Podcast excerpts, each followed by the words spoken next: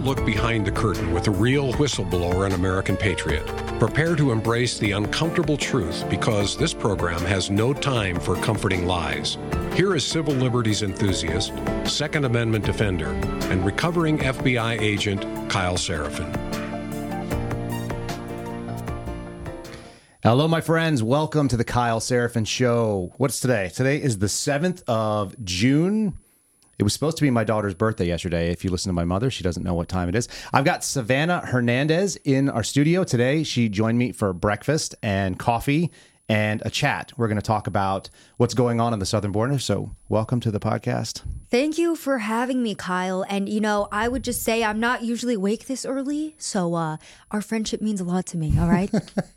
so we have a mutual friend. We had dinner the other day. Uh, you grilled me because you thought, uh, "Here's a Fed here trying to entrap me." Uh, immediately, immediately, you were like, "Oh, I'm former FBI," and I was just like, "Oh." If, Hello. if you had seen the face, it was that was pretty close to what it was. Yeah, it yeah. was a mixture of contempt, potentially contempt. Yeah, yeah, a little bit of disgust maybe. I was like, "Ooh, a Fed." Yeah, like you, you said that out loud. Yeah, How- I did. How, and how dare you is kind of the thought. uh, folks, we're going to uh, get into a conversation about a lot of the stuff that she's going on. If you're not familiar with Savanah's reporting, you can find her at SAV underscore S A Y S underscore on Twitter. Sav says. In fact, I didn't actually know uh, Savanah's last name. I just knew her Twitter handle before any of this stuff. Uh, I wasn't really in the space other than I was aware that she was out there reporting. I think you'll be shocked at some of the things that she's been involved in, especially if you're just sort of waking up. A lot of people have been in the last year or 2 And uh, Savanah is one of the people that's been making that happen at a very young age as well, which you can tell by looking at her. Actually, you probably can't tell how old she is, but Thank I, you, thank you. I- I was always, uh, I was, I'm always surprised when I find out that people are, are alert to politics at a much younger age than I was. Uh, I'm going to do a quick uh, sponsor. Thank you. We're going to thank Catholic Vote. Uh, this is Catholic Vote, as you guys well know. CatholicVote.org is the sponsor of our podcast. They do a fantastic job advocating for faith, family, and freedom. They have the loop, which you can sign up for. My mother just let me know what's in there, and now she's constantly sending me text messages saying, hey, did you notice what they're into? Did you see what they said about Biden? Uh, it's an excellent sort of uh, newsletter to keep you on track of what's going on as a Christian in this country. And uh, there are many sources of news. So, you know, it's just one more option to be able to be aware, people covering different stuff. CatholicVote.org. And let's bump into Patriot Coolers real quick as well. Patriot Coolers, I'm going to show you what their hard tumblers or their hard coolers look like. These are a rotomolded thing. They are, I would say, equivalent to a Yeti, but they are less pricey. They have better capabilities, and they say Patriot on the side of them. They've got 13 stripes. The bottom always have stars. They are a fantastic, patriotic company. They give back to veterans, and they take care of the Kyle Seraphin Show as well. So check them out at patriotcoolers.com. Let's uh Let's jump right into this. I want to make sure that we're pulled up. I see you all in the live chat. You're rocking and rolling. We are going to uh, just sort of send it here. So I want people to know a little bit of your background. Like I said, you're younger than I am by quite a bit. You're younger than a lot of my audience, I think, as well. Tell people how you came into this business, how in the world you end up reporting, and then we'll talk some of the stuff you've seen recently. Absolutely. Well, good morning, everybody. Again, my name is Savanah Hernandez. I have been a reporter now for about five years, and I actually really love telling people my origin story of how I got into politics because it was a complete accident, actually. Uh, you know, when I was in university, I was not politically involved at all. I was always kind of interested in politics, but it was never something that I was fully into. I was probably one of those dumb college kids who might not have known the three branches of government. Like, that's how out of the loop I was, okay? Did you know how many were in a dozen? Uh, maybe I don't know. You know, I, I'm, You've seen those I'm- man on the street interviews where they ask Oh simple yeah. questions. Oh yeah. Yeah. No. I uh. Well, when it comes to math, I'm not the smartest Asian. I'm not gonna lie, but uh, you know, we're working on it, guys. Okay. So um. In college, not politically active. And then after college, I was like, okay, have a journalism degree. Let me go put it to use. Uh, I got a call from InfoWars. Never knew who Alex Jones was, never heard of InfoWars in my life. They asked me if I wanted to become a production assistant. And I was like, absolutely. I am in no position to say no to a job. You- did you have a resume out there in the world? How did in the world did they even find you? Uh, so I was throwing my resume out for about a year at that point, and I did have prior experience in video production, news writing, PR.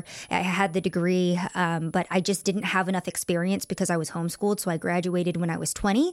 Um, and I didn't have enough, you know, prior experience to get an entry level job in local news. So that's why I was kind of struggling. And then they reached out, and it was really funny because the first time I shook Alex Jones's hand, had no idea who he was. Zero political understanding of what was going on.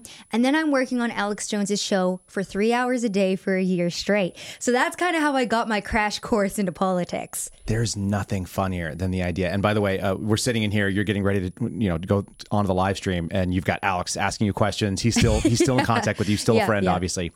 Um, your introduction to politics, politics was three hours plus a day of Alex Jones, Mm-hmm. full speed. Alex Jones has not slowed down since then. No, no. And, and yeah, it, like I said, it, it's the craziest part of politics too, because I'm getting like this very in depth understanding of the Rockefellers, of uh, all of these, you know, upper echelons of society that are ruling over us. So it's not just like, oh, Republicans and Democrats. It's like these globalists want to kill all of us and they're Can you do targeting the, your can you do the Alex voice? I can't do the Alex voice. I'm a girl. You know, I can't go that deep. But uh, it was it was just absolutely uh, incredible to like sit there every day.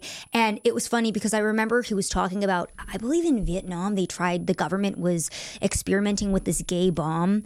Um, they wanted to like drop an estrogen bomb on the like their their enemies in Vietnam to try to see if they could turn I have no gay. idea if this is true or not, but No, it, okay. it sounds amazing. And that's what I'm saying. And so I was like, okay, this man is crazy.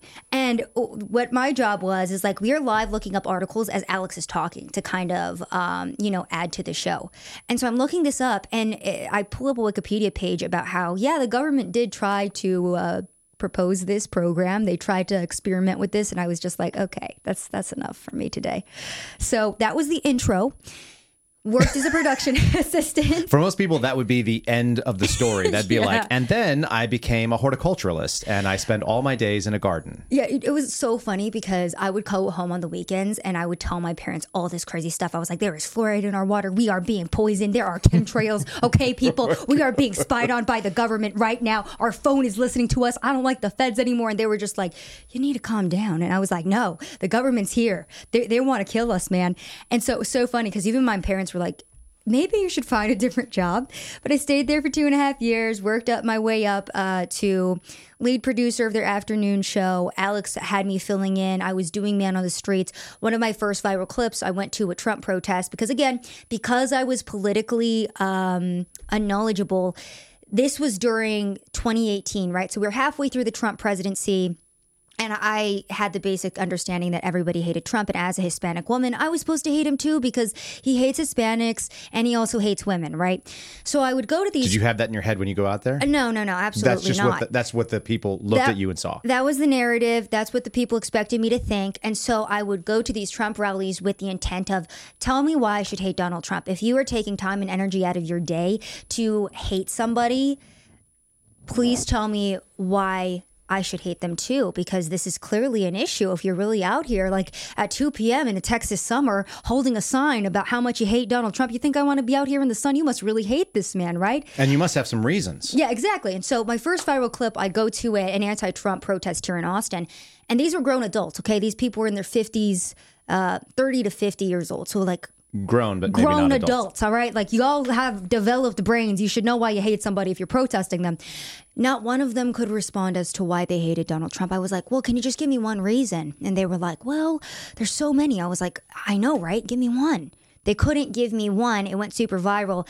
And more than anything, it kind of unlocked for me um, the reality of where America was at. That the average person had no idea why they were angry. It was all false outrage. It was all based off of a lot of government propaganda. And then we fast forward to the BLM riots of 2020. I'm an adrenaline junkie. I like seeing things firsthand. I like witnessing history with my own two eyes.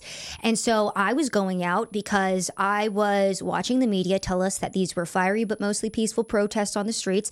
And then Austin was being targeted. And so I went out and I was watching said peaceful protests. I was watching people's cars get firebombed. I was watching police officers get bricks thrown at their head. And it really lit a fire in my my soul, I guess, because I was like, "Hey, look, I get it if you think that there was some type of injustice here, but one, what we're being told about George Floyd isn't true. Two, BLM is a lie and they're profiting off of you guys and they're using your outrage to destroy the United States of America based off of a lie. And three, yeah, okay, uh, I don't always love the police in every situation either, but um I, I don't think it's right to throw bricks at people's heads. It's just not a nice thing to do. No, nobody wants to go to their job and have a brick thrown. Yeah, it's it's not a nice thing to do. You know what I mean? So I, I really did feel bad for these police officers, and I was like, I, I want um, them to know that there are Americans that stand up for them and are on their side. So I went and I held a Police Lives Matter sign, and on the other side it said, "Say his name, David Dorn," because David Dorn had just been murdered by BLM looters for having the audacity to defend his friend's uh, store from being looted. He was murdered for that. Uh, I, I listened to this story and it just really, you know, struck a chord with me. So I went and I held that sign. And of course, BLM tried to beat my ass. I got mobbed. I got my hair pulled. I got uh, swung at. Um, and I don't What, regret. what was your security element looking like at that time? It, it was looking like me with a uh, five dollar poster board. so that's what it was looking like. Um, and, and, you know, it was uh, my security was like me being pissed off because I was like, look, you guys are bullies, okay? I I don't care if you think that there is an injustice. Americans don't deserve to have their neighborhoods burned down, their uh, stores looted, their lives put at risk. They don't they don't deserve to be uh again like fearing for their lives because you're mad about something that happened. So went and stood up for police, got beat up, went and did it again to really prove the point because I don't like bullies. And I also believe that we still live in one of the greatest countries in the world and we have our First Amendment and that's very important. And so I wanted to go express that. And I didn't even realize that in going and holding up this poster, um, it was a really good example of how far we have gotten as a country and how uh, dangerous it can be to express your First Amendment because they had grown men trying to beat me up for holding a sign silently. Which is ridiculous. I'm not a very big guy, and uh, and I feel like I could probably like just throw you over my shoulder and run you somewhere. you know. Probably. that's that's just you're, you're not a big person, but you have an enormous personality. Um, Thank you. I, I I listed this as uh, the indomitable Savanah Hernandez, and in many ways, What a you, word. You you refuse to be cowed or backed down by these people. Uh, you said adrenaline junkie. Has that always been the case? Because there's it takes something to go into the into a mob. I've been in a mob. I've been in a mob as a law enforcement officer It's not fun. it's not cool when you're armed and you have body armor and you know that it's there's too many people there for backup. Yeah. It's way different if you have a microphone and just a lot of personality and spunk. you're going to walk in there and see if you can walk out. Yeah. How did you end up there? Well, Alex actually sent me to Hong Kong. Um, this was during their pro democracy protests back in 2019. I thought you were going to tell us that you were doing martial arts training. No, That's what I wanted to hear. No, absolutely not. I'm just crazy. Um, so Alex sent me to Hong Kong, and I was I was following what was happening over there. They were fighting back against the CCP, and I was watching all of this happen, and it was one of the coolest moments of my life because. If uh, you know how in the United States the left likes to be like save our democracy, oh my gosh, I actually feel like I did witness um, people who really did want true democracy, right? They wanted their voices heard. They didn't want to be ruled over an authoritarian government. They were flying the American flag. It was a beautiful thing to see. And then you had the CCP come in. Funny enough, uh, a lot of the Antifa tactics that we see in the United States come from the Hong Kongers and their protests. A lot of those umbrellas, uh, the tactics that they use to um, put out tear gas canisters, that all came from Hong Kong. Interesting. So when I was over there, Were there? Do you think people were observing it and saw, oh, that was successful, or those were those tactics things that had been briefed beforehand, and the people in Hong Kong took them to do one thing, they wanted democracy, and the people in the Antifa groups wanted to do fascism. Yeah, that's what it was. Is the people in Hong Kong were actually trying to be like, please help us. And then Antifa were like, well, we're trying to take other people's freedoms away. So we're going to use the same tactics for other purposes. Sure. Um, so was over there, was getting tear gassed with the Hong Kongers, bricks whizzing past my head. I also don't have any body armor at this point because Alex was like, just go. Uh, you know, he was like, who wants to go to Hong Kong? I raised my hand. I was on a flight the next, uh, the same Was day. it just you? I mean, a camera crew of some kind. I was just with one other camera person. And Alex was just like, just go. It was funny because everyone kept coming up to me and speaking Cantonese. And I was like, I am American. I was like, I'm an American Asian. Sorry. Um, How was that received? They were really nice. Hong Kongers were great because they were really grateful that journalists were there to go cover their story. Because um, oftentimes in China, if you speak out against the government, you get disappeared. So they were really wanting um, coverage on what was happening over there. Um, and again, it was really a, an interesting thing to go witness. But as tear gas canisters, you know, were flying overhead and I'm choking and dying, I was like, this is awesome. And I just was like witnessing history with your own two eyes is so cool, and I've I, I wanted to do it. And then when it came to the BLM riots as well, I, I did see the media trying to lie to the people and tell them one narrative that was happening on the ground that actually wasn't. So I was like, okay, I guess I'll go do your job since you refuse to accurately tell the American people what's going on. Um, so I think that's where a lot of that comes from too is I don't like people being lied to and it is very easy to go out with a camera and go show people the truth about what's going on especially with Twitter especially with social media in the modern day. Um, so yeah that's how that got started. Now you're still pretty young uh, mm-hmm. relatively speaking to people in the news industry. Tell people how old you are because they're going to have their heads blown after this experience that you've just laid out. I'm 26 so technically like 50 in woman years but you know it is so, what it is. So you're 26.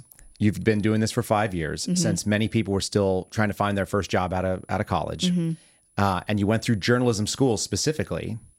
I did. Did you take information from journalism school and apply it, or did you realize that uh, you know h- how does journalism school compare to doing the real job that you do? Most people don't ever actually do the job you're doing.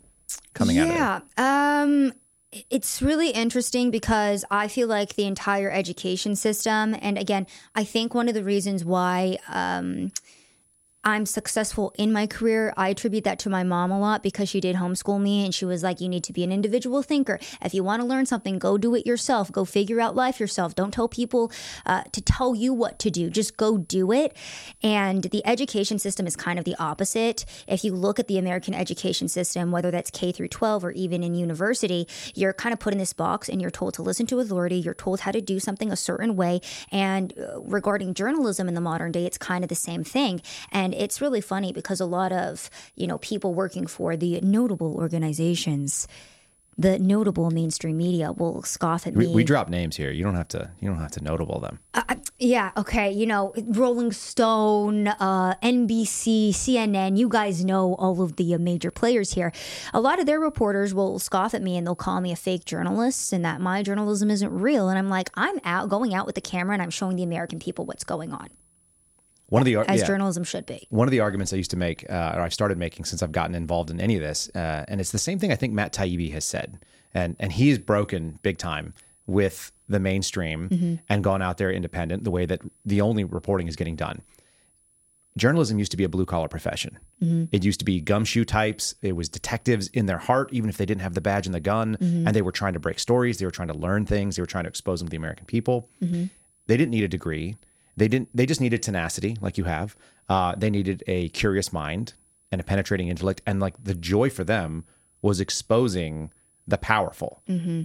to criticism and exposing corruption and so on. Mm-hmm. And that's not there anymore. Now they're now they're bootlickers, like your generation, yeah. and you know just between our generations, they're bootlicking, you know, govern me harder, daddy kind of people they're, they're How in the world did that happen? Yeah, they're the, the propaganda arm of whatever administration is in office, essentially. Yep. I think under Donald Trump was the first time that the media, uh, you know, they were completely upended and he really did expose them for exactly what they are, which was a propaganda arm because they couldn't control Trump. They were trying to twist every single story and make him seem like this KKK Nazi dictator, which was just, you know, absolutely hilarious because uh, one of the things that I like to do with my journalism as well is actually go out and talk to the American people. So, um, for example, last year, Joe Biden was tweeting out about how the economy was doing great and Americans had more money in their savings accounts and the you know the job market was doing great.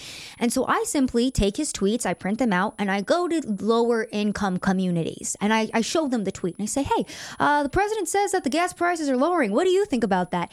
And they go, what the hell is this? That's not true. We are struggling out in these streets and it's horrible. We're out of baby formula. The shelves are empty. Gas prices are high. We have record high inflation. So Joe Biden can sit here and tweet all he wants, but it's an absolute lie. And then it goes super viral because CNN isn't going and interviewing these people. Right. CNN is sitting there and they're, uh, you know, reiterating these fake statistics that the Biden administration is putting out, as opposed to actually going and speaking to the people that are living under the bad policy that we have been put under. So, um, I think that's another important aspect. And like you said, that's the way that I view journalism. Uh, you, you, know, it, it's kind of crazy to me because people are like, oh, Sav, I love your work. It's so great. How do I do that? And I'm like, dude, I'm not special at all. Anybody can do my job anybody with the will to go tell the truth can do what I do. And I love telling people that because it's like you don't have to be some, you know, big name or have a huge following to be a journalist in the modern day, especially with where Twitter is at. Anybody can do this job. Anybody can go out, talk to their fellow man, go get the story, go point and shoot a camera if you see something going on. It's it's a it's a really great market to tell the truth right now. So we were just talking uh, at breakfast about how the the mainstream media, the the sort of legacy media, is going to die under its own weight. They have, R.I.P. boys. it's there's a lot of money behind it. There's a lot of infrastructure there, mm. and as you just said, a Twitter account and a phone is enough to go out there and get started. A microphone like this is not incredibly expensive. You mm-hmm. don't need a big studio. We're sitting in a you know in an extra bedroom of the house that we rent here, and we can talk to as many people as are interested in listening. Mm-hmm. So that's changed since you started, even though Absolutely. because there, you know, Alex Jones. One of the things that happened is, did he used to have a main? Was it on carried on any cable or something like that? How was Infowars? Was it always online? So he is still on radio shows, and then he was on uh, radio. He started on Access Television back in the day when I feel like there was, a, yeah, like mainstream. TV, but it was it was very small. it was smaller. It was on a smaller scale, but then um, again via social media. He did have a youtube channel. He had a twitter. He had a facebook. And i was actually there the day that all of that was taken away. It was crazy. I remember i woke up in the morning. I looked at my phone because i had the news alerts on. And I looked at my phone and it said InfoWars banned from, I believe it was all in the same day, Apple Podcasts, um, Facebook, Twitter, maybe even YouTube. It was like four of the big, big platforms, and he got banned simultaneously. And, you know, they basically worked in cohesion to silence him, which was absolutely insane to see. And I think living through that as well um, opened my eyes again to how controlled the information that we're receiving really is. Like we we are uh, kind of sold this illusion that we do have freedom of speech and that we have freedom of thought in the United States of America. But to be quite honest with you, Alex Jones is still currently censored on Twitter. He's still banned on that platform. Right. He's still banned from YouTube. And I think that not having access to that information or knowledge, even if the left wing thinks that it's misinformation, okay, then combat it with better information. Uh, then go and, you know, set the record straight. You have the ability to do that. And Alex has the ability to say whatever he wants. That's the beauty of free speech. Um, but what a lot of people don't understand is that, uh, like I said, what we are even given uh, or the narrative of why we're in a certain war. Like, look at Russia and Ukraine right now. That is very controlled. What we're allowed to see is very controlled. And so um, it's interesting to see in the United States in 2023 uh, what we're allowed to think. And that's really what it is. So CISA put out some documentation stating that they were going to um, basically co-opt Americans' thought processes under cognitive infrastructure, right? So they have access to to do infrastructure control. Now they've said what's between your your ears is part of the infrastructure, the cognitive infrastructure of the That's too information technology. So we are literally seeing government agencies saying 1984 Orwellian type thought process controls, Yeah. wrong think, uh, wrong speak, and Alex is obviously one of those people um, when you're when you're out there in the world seeing this stuff this is most of your uh, most of your adult life has been this way Yeah. and you also got to be sort of maybe broken out of that mold by being a homeschooled person I think so. so w- when you looked at your colleagues going through the academic career could any of them see this and go like oh yeah like i don't want to be censored Like, or did they you know because you're you're essentially advocating a liberal position the, the liberal position like true liberalism Yeah. not, not, not the like current OG liberal. yeah, Yeah. like lowercase l liberalism, which is mm-hmm. to say that you should be able to have whatever thoughts and, and experiences and, and state any way that you want. And if mm-hmm. it's bad, we're going to just beat it down with better information, with facts, mm-hmm. with questions, with the fact that you don't know why you even believe that way. And so that's that's a liberal position. That's what freedom is about. And there's sort of illiberals that are that are looking to control narrative. It's very it's the opposite of liberalism. Did your colleagues did they at least have that like instinct as young people? Because that's kind of where it's always been a punk rock world where it's like if you're young, you want to damn the man, you want to fight against it, you want to Yeah. rage against the machine. Like rage against the machine now is like pushing for vaccine shots and stuff like that. You can't come to the They're like rage for the machine. they actually, do, guys. But they're old now. They're Yeah. Mm-hmm. you know they're old enough. They're older than I am. They're you know twice your age. do, do your colleagues in your age bracket at least get it that like you know they're supposed to push back against the the the way that they're told the thing because that's what young people do or no Um, I mean, regarding the people that I went to college with, a lot of them went into local news, so I think that it's a bit different for them than it would have been for me, just because my career path was more political. And when it comes to politics, you are m- m- like much more at risk to be censored. I mean, I was censored for two years. I was banned off of Twitter for two years I want to go there next. for journalism. So uh, I think it's a little bit different for them, but I do know of people who were even working in that local news setting where it's like, okay, maybe you work in a small town and the biggest story of the day is like a cow being in the middle of the road. But when COVID happened, a lot of local journalists were like, hey, uh, you know, there's a, a, big uptick in myocarditis cases in the city right now, or uh, this person is coming forward with a story about a vaccine injury. And then they were told that they couldn't cover that. So that's when, at the local level, that wouldn't necessarily be. I guess tied to politics or censorship or be involved in that messy, I guess, situation. That's when a lot of like the normies, if you will, started getting dragged into that and started waking up. It makes sense. Let's talk about censorship. Let's talk about your censorship. We know Alex Jones was pulled down. You got to mm-hmm. see that happen. You were there when it went down. Mm-hmm. And then you got to experience your own version. I did. And, um, you know, I do thank the Lord that He gave me such a stubborn personality because, yes, when somebody tells me no, I'm like, okay, I'm going to go even harder. I'm going to go 10 times harder. And I think that has been really great for my journalism career because, uh, you know, if government officials tell me that I can't record something and I'm in a public setting and I know that I can record, I'm like, guess what? I didn't really want to record this, but now I'm going to record it even harder than I was going to. So, congratulations. We'll get into that in a minute. But um, basically, I did have my Twitter account from, well, during the beginning of my reporting career. I didn't even get censored when I was working for InfoWars and Alex Jones. Uh, I had quite the following at that point. Um, I'm not a numbers person, but just to give people an idea, like I, I had over 100,000 followers at that point. So it's like, okay, as a journalist, when you're, you know, on the independent side, it's like your following kind of shows your credibility. People, and you're, you're on the map with 100,000. Like mm-hmm. there are people who write for Daily Caller, there are people who write for the Washington Post that hit me up, you know, New York Times, and they've got 15,000 followers on Twitter. Mm-hmm. So it is a gauge.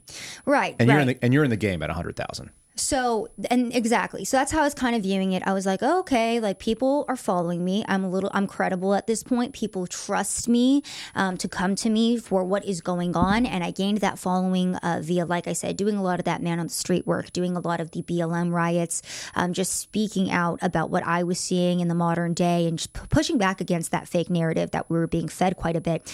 So at the end of 2020, I went to the Million MAGA March in DC and I got a beautiful pan of the crowd singing the Star Spangled Banner in unison. A gorgeous moment. Uh, Donald Trump himself retweeted it. This is when he was still on Twitter. It racked up 10 million views. And two weeks later, without notice, my entire journalism career was gone. So I logged into Twitter and the entire account was just, it was suspended.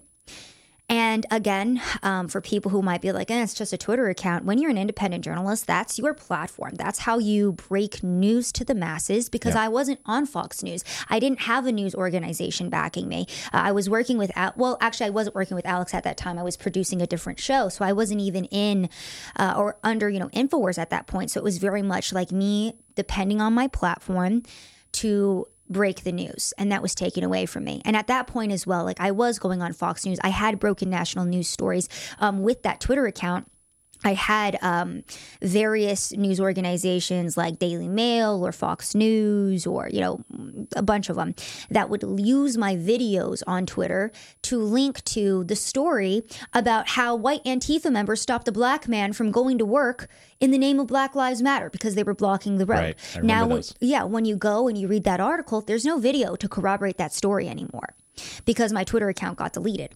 So And were you doing these live a lot of times that you were streaming them through Periscope or whatever the tools were on Twitter? I, I wasn't doing lives just because um, it's harder to break news in that way when you have like the one long hour uh, stream. Mm-hmm. So sometimes I would do lives, but I felt it was more effective to do like pieces, right? so you're just uploading small clips. Mm-hmm. Do you still at least have those clips? they, yes, they have been reposted now. Nice. So, um, Two weeks after Donald Trump retweets me, I was like, oh, this is awesome. Two weeks later, I was like, that was not awesome. My entire career is gone. Right. And uh, Twitter gave me the excuse that I was evading a ban, even though that was my only account. I had no other prior accounts, and they wouldn't get back to me. And that's when you came to. That's when I was aware of you for the first time, honestly. And I think Oh, that's cool. the, that's the other funny thing. That's a Streisand effect in some ways, because your account is far bigger now. Is it is, is it bigger than it was before? It's uh, it freaks me out how big it is. I'm like, why do this many people follow me? That All right, I'll say it. me. So she's just topped four hundred thousand followers, which is a significant thing. it's cool. Um, it I feel very grateful. Wild reach and catching a 10 million view tweet is within your range on any given day if you put out good information, and you do. Thank you. Yeah, there's no question about that. So it's they shot themselves in the foot. I think a lot of people saw that during Mm-hmm. 2020 and 2021. The the aggressive political left, but maybe even just the what you you know Uniparty, the sort of establishment. Yep. They went hard at people like you, Mm-hmm. and it and it backfired, and it's backfiring right now. Beautifully, beautifully. It's been incredible. Because, yeah, so I got the initial ban. And then a year later, I was like, yeah, I'm going to make another account because I started my own podcast. And I was like, let me make a podcast account. And then because it's me, you know, I was at, I was out on the ground doing journalism. And um, I went and I covered the 2022 NCAA Women's Swimming Championship that Lia Thomas swam in. Whoa. I was the only reporter on the ground, and I actually spoke to the first athlete that spoke out against Lia Thomas. She was a young freshman Virginia Tech swimmer. I don't think uh, anyone's really heard from her since because, um, you know, she didn't even want to be political. She was nervous to get this clip out, but she was so upset that she was willing to speak to the media because it was her teammate that was knocked out of the final round. It was her teammate's senior year. And if it wasn't for Lia Thomas, her teammate would have made the finals. So I was there covering this event and I was actually inside and I was getting those first clips of Lia Thomas absolutely annihilating all of the other females. I was talking to the parents there. I was listening to them tell me our daughters were told by the NCAA, don't say Lia Thomas's name in the locker room. Don't talk to the media, but this girl was brave enough to do so. Now, the interesting thing about this clip is she came forward and she said that, of course, a lot of the girls felt very disenfranchised because they worked their entire careers to swim in this competition and they were being stripped of that. I went and I spoke to the pro Lia Thomas protesters who told me that Lia Thomas was a beautiful woman and you couldn't even see a biological difference between Lia Thomas eh, or any of the other girls. Mind you, my friends, this is my first time at a swim meet, okay?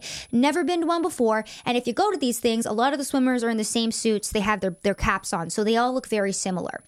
I knew when Lia Thomas came out because that was a big man with broad shoulders, uh, you know, coming in at six feet tall you could very clearly see that he stood out above the rest. And it was interesting too to see the crowd's reactions because the parents would politely clap when Lia Thomas came out, but when another, you know, female won, it was cheers, the parents were happy. A lot of the parents were upset too, and people were asking, "Well, these athletes should have stood up. Where are the parents?" But I did go and speak to these athletes, and a lot of them were these young 18-year-old college freshmen. And uh, you know, think back to when you were 18, right? Would you have wanted to have made a stand um, against one of the biggest political issues, risk your entire swimming career, potentially be kicked out of your school and labeled a bigot? Or would you rather have just preferred to swim? And again, I know people don't love that because there are a lot of people, especially in this audience, that are like, no, you have to stand up for what's right. But that was the mindset of a lot of these young athletes. It's that's really hard at 18. Mm-hmm. It it's hard at 40. It's hard at 60 for most people to Yeah. do what's right because it's right. We saw this, you know, a lot of people were asking where are the FBI whistleblowers, and I experienced that. It's like they're doing the same thing you did. They're shutting their mouth and trying to do their job. They're trying to keep their mortgage and keep their kids fed. When Mm-hmm. Yeah. you're 18 and you you have no concept of what the world looks like. Yeah. Um, and I was a swimmer, so I, I don't know if you knew that, but I swam. Nice. Uh, a lot of the types of women that were Not in, with women, I hope. well, I swam with women. They were just faster than me. And that's why I'm not, that's why I wasn't that competitive. I swam with women who went to the Olympics. I wow. swam with women who were at the top of the game that all got scholarships to top tier schools. And so knowing what they put in every single day, and most people have no idea. I mean, I used to swim five hours a day. Wow. We would do 10,000 yards in a, in a workout, which is wild. These women put everything on the line for all of their life. Yeah. even if it's only just the four years in high school, usually it's a lot beyond that. It's it's way way earlier. You're taking a dream that has been a decade old, and that is the majority of the, of the time that they were conscious. Mm-hmm. You know, you just met my five year old. She probably won't remember a lot of this stuff. Yeah. But from five, six, whatever on until 18, these women are swimming every day Yeah. and they're putting their whole life into it and then they're getting crushed so them not speaking out i don't, I don't feel bad about them i feel extremely angry about the coaches not speaking out And the NCAA. and the administrations that are doing this stuff Yeah. because that's gross. So this young girl spoke out. And uh, this was the second deletion of my second Twitter account because her interview went viral, of course, amassed 2 million views. Tucker Carlson picked it up. And the background of that is that I had put the clip up and she had made a Twitter account and she messaged me and she said, Can you please take the clip down? And I thought it was an anonymous account that was just trying to get me to delete the account. And I was like, Oh, I don't know. Because you didn't have contact with her otherwise. Yeah, I didn't have contact with her. And then she said, No, it's me. She sent me a selfie and she was like, Please take it down. I don't want my entire swimming career to be destroyed and I don't want to not be able to swim in the competition. Luckily, I was able to talk to her and I did tell her, you know, I'm not going to make this decision for you, but I think that your message is very important. We talked about it and she said, okay, leave it up. So she was brave enough to leave that interview up. It amassed 2 million views, got picked up by Tucker Carlson. Three days later, Twitter deleted the entire account. And at that point, I wasn't mad about my work being deleted. I was mad because this young girl was courageous enough to stand up, push back against the entire narrative that was being pushed that men are now women, they should be swimming in women's sports. And her voice was deleted. So that was the second time. And then I made another account after that because I was like, I'm still going to keep doing what I do. And I went to uh, Pride in DC last year. I took a video of a transgender man with his exposed breast uh, because I guess he had fake boobs twerking on a cop in front of children. That went very viral, got picked up by almost every single right wing media network. On top of that, I did go do that uh, clip where I went to the inner city in Dallas. And I said, Hey, Joe Biden says that gas is low. What do you guys think? And the black community absolutely roasted Joe Biden to filth, and people loved that clip. Uh, amassed about 4 million views in a couple days. Account deleted again. Right. So those were the three times when he made national news, and Twitter deleted it. Of course. So it and that was the old that was the old Twitter. That was the experience conservative had. I didn't have that. I know a lot of people probably in the audience had that and they had smaller followings, but still same experience. Yeah. So many of them may not know that you were the one behind all that because I, I I I knew all those clips, Mm-hmm. you know, and I didn't know who put them all out necessarily. And when we started talking, I was like, oh yeah, of course, of course, it comes from one brave voice. That's the other funny thing. Like a light in the dark shines an awful lot, and people can see it. And so you've been a light in the dark doing that kind of stuff. Thank you. But no, honestly, it's not going. it's not me. It's the American people. Like I, I truly feel like I just I want to use my platform to highlight the voices we, we otherwise wouldn't hear from. And so I'm like, you know, this this really isn't me doing this. This is the American people that are brave enough to talk to me. It's the American people who are brave enough to push back against the narrative and tell the truth about what's going on. I'm just the one that is lucky enough to be able to help elevate their stories. So um, you know, it did take Elon Musk spending $44 billion for my account to finally come back. And when I did get it back, I'm not going to lie, I, I cried and I called my dad because every single time I got deleted, I would call my dad and I would be like so angry. And I wouldn't necessarily be crying, but I would just be angry because journalism is a lot of work. It is. And I would get mad because the work got deleted because I was really just trying to do something positive because I was trying to tell the truth and I kept getting punished for it. Or because, like with, um, you know, the Virginia Tech swimmer, she was courageous enough to get her voice out and she was the one that was silenced at that point because, uh, you know, even when I'm at the scale of breaking national news, I'm still not good enough to have a Twitter account and I'm still, uh, you know, not worthy of being able to ha- utilize my own free speech via big tech. And so um, getting the Twitter account back was awesome. And I called my dad and I was so excited. And, you know, he was there for all of the censorship and he really helped keep me going too because he was like, okay, he would listen to me cry and be sad. And then he'd be like, okay, now go make another Twitter account and keep going. Stop crying about this. I love it. That's Mm-hmm. really really important stuff. The uh, the frustration is not that you lost something. It's the it's knowing that it's an injustice and experiencing that you know coming at you in a real way. It's frustrating. It was a bit frustrating. But what ended up You sound like happening you sound though, like Andy when you say a bit frustrating. It's a bit frustrating. Um, uh, the best part about getting the Twitter account back is that within 24 hours of coming back, I had amassed 100,000 followers in 24 hours, um, plus the original 120 that I already had. Because I didn't realize, and I'm so grateful to every single person because I had so many friends who would take my work and they would share it on their Twitter accounts when I would get deleted. Um, I had Instagram at the, that time, so some people would take my clips from Instagram, put them on Twitter. Uh, you know, I had a lot of people. I know we don't love Fox News now, guys, but you know, back in the day when Tucker was a part of Fox News, his people made it a point to platform my work. So I did have people in Fox News helping elevate my work because they knew it was censored. Um, so I just felt so supported because in the right wing community, they were seeing that this was happening and that this truth was being silenced. And so, so many people supported me. And, you know, like you said, Streisand effect, as soon as that Twitter account came back, it has exploded beyond anything that I could have ever imagined. Like I said, I never had the intention of being a speaker. I never wanted to be in the space. I never thought I would have a big following. It still freaks me out to this day. And I'm like, oh, like when I got my Twitter account back, I was nervous to post because I was like, this is too many people. I'm scared. It's a lot of people. It's a lot of people. It's a big megaphone. It's it's a big responsibility too, and it's It one is. that I take very seriously. Like when I go out in the field, uh, because I do a lot of videos, and sometimes they're just selfie videos, right? And it's like a two minute of me laying out, this is what's happening at the border. Here's some stats. Here's what we're seeing, and I will retake those videos ten times because I have to make sure every statistic is correct. Because I'm not trying to be fake news. Especially with that many followers. And it's just, it feels like such a big responsibility to me. And it frustrates me that people in the mainstream with an even bigger platform are so flippant with uh, what they're willing to lie about, Essentially, They're so careless, right? yeah. When you go out and somebody calls you to the carpet on one of your stats on something that you've made an allegation of, Mm-hmm. what does that feel like when you read it? Because because you get the same mention. So anybody who's on social media gets the same thing that you get. You just have. Um, you know, a thousand times more, a hundred thousand times more than they do, uh, and and I have a small version of what that looks like. What is the feeling when someone calls you to the carpet on something, whether you know you're right or not, or whether you prove it right? Like, what is that kind of that gut instinct? Um, you know, Are, are you an angry? Are you uh did I mess this up? Like where, where's your kind of your emotional reaction to it in- initially? Obviously you can always come back to it, but my emotional reaction is have you gone out and seen this with your own two eyes? Because I have.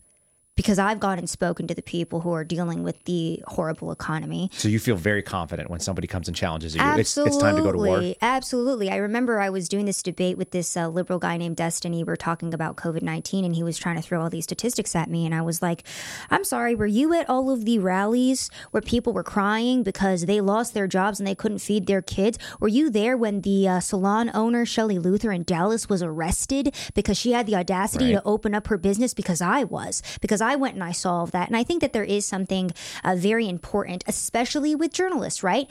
Um, when it comes to going and uh, bringing that human aspect to a story. Because it's one thing to watch a clip online or read an article but it's another thing entirely to see the person experiencing that emotion of what they're going through whether it's an arrest because of an in- injustice whether it's uh, you know the anger of a lot of the people from january 6th because i was at that event as well. Like that's why i like being at these events because nothing pisses me off more than talking heads who will sit there all day long and tell me how i should feel about things. I'm like no you're not going to tell me the american people who are living through this are going to tell me what they're experiencing. And then i will have the privilege of relaying to other people how they're feeling. So this is not my opinion. This is what's happening on the ground. It's not my opinion.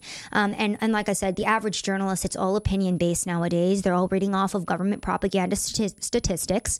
And um, yeah it's just it's uh, it's a job i take very seriously like i said I dig it. And there's a lot of responsibility in that. That used to be a thing that journalists always knew that they have a special place, and if they lose that credibility, it's not coming back.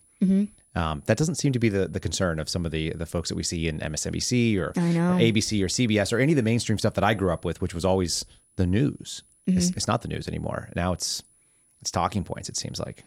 Absolutely. It's it's not even talking points either. It's this like it's actively lying. I mean, what else would you be able to call a journalist standing in front of a burning dumpster fire in 2020 saying that this is a fiery but mostly peaceful Can you imagine protest. doing like, that? Can you imagine looking behind you and hearing people like burning stuff and smashing things, and then just being like, "Yeah, you're." peaceful. They're like, "Guys, this is this is fine." It's like, yeah, we're standing here, but if you actually look at the majority of the city and the suburbs, 90% of everything else is fine. Guys. Right? Why are you standing in front of the fire then? Yeah. Because that's the newsworthy thing, obviously. You know, it's it's funny too because border journalists will do the same thing. They will go and this is my favorite thing in the world. We're gonna get to the border like right now. I want to.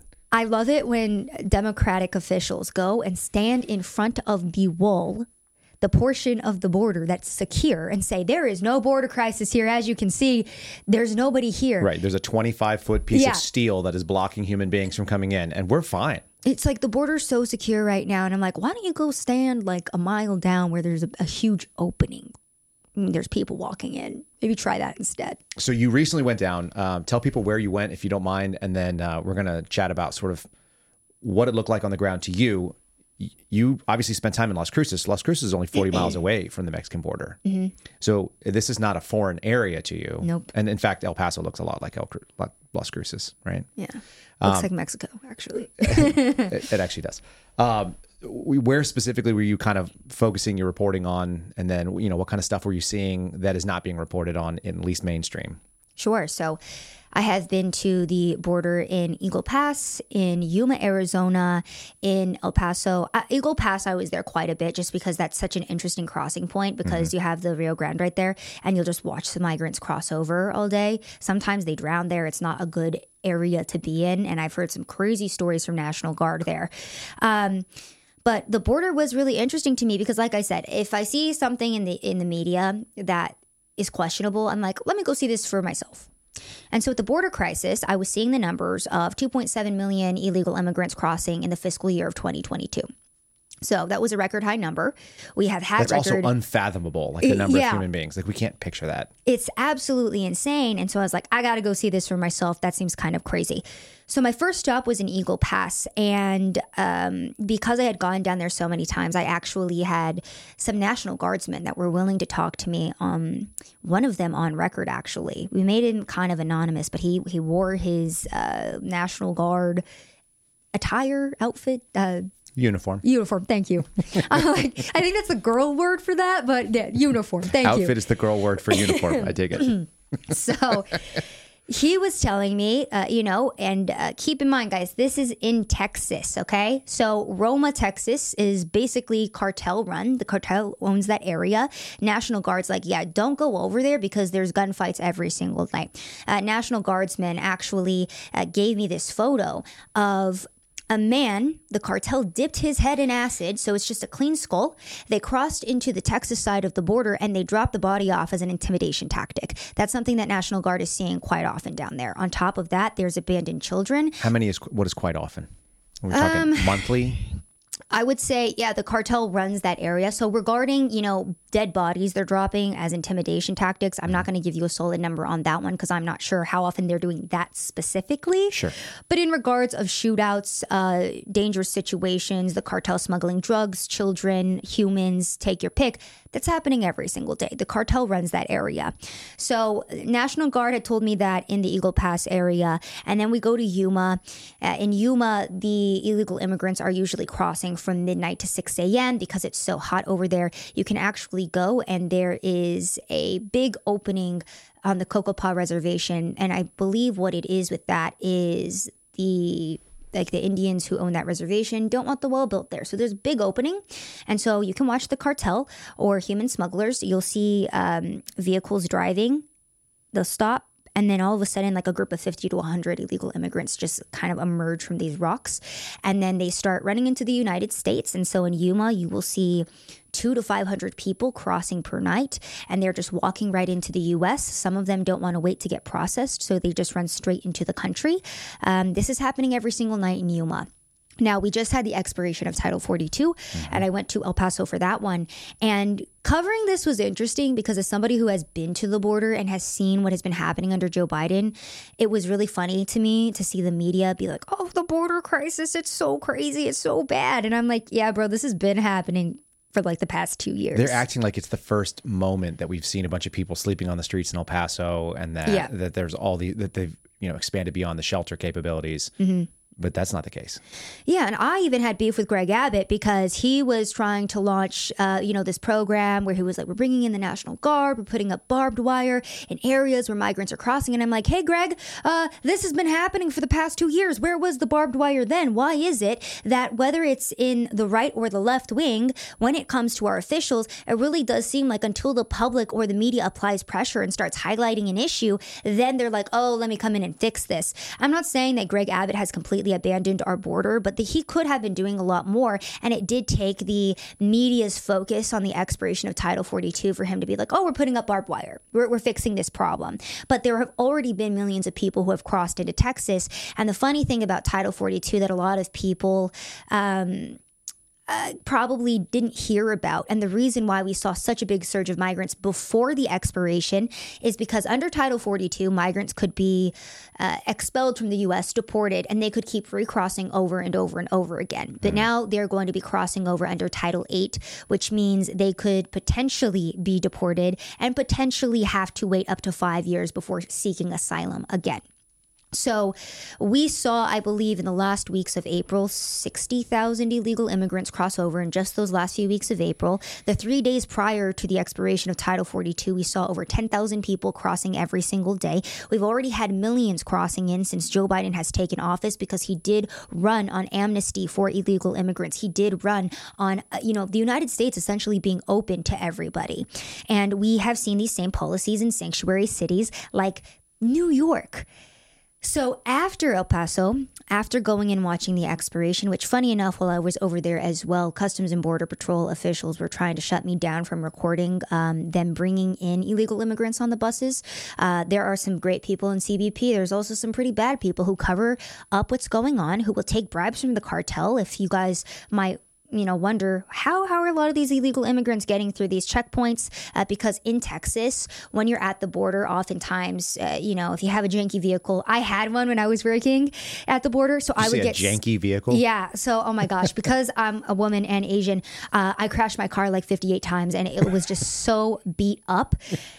And so it looked like a car you would smuggle a bunch of Mexicans in, okay? Not that there's even Mexicans crossing the border. It's so funny because people are like, oh, these Mexicans are coming in. I'm like, bro, they're Venezuelan, they're Honduran, they're Ecuadorian, they're from Ukraine, they're from Pakistan. yeah, they're, They're from they're from various parts of Africa. Like I've never, I actually have never met a person from Mexico crossing the border into the United States. Funny enough, but from everywhere else, I've seen people crossing over, and I have friends that live in Mexico, and they are saying like, even the Mexican nationals over there are pissed off with the immigrants coming into their cities, and there are cartels that are coming in and like cleaning up the illegal immigrants off the streets with a lot deadlier tactics than we would use in the United States. It makes sense that there would be a frustration in the even the stop points. Mm-hmm. It's like watching uh, somebody bring a caravan through and then just trash like you know trash the park Yeah. and then move on. And if you left that over and over again because the cartels are running a business, Mm-hmm. they have a vested interest in keeping at least the nations that are the stop points somewhat happy.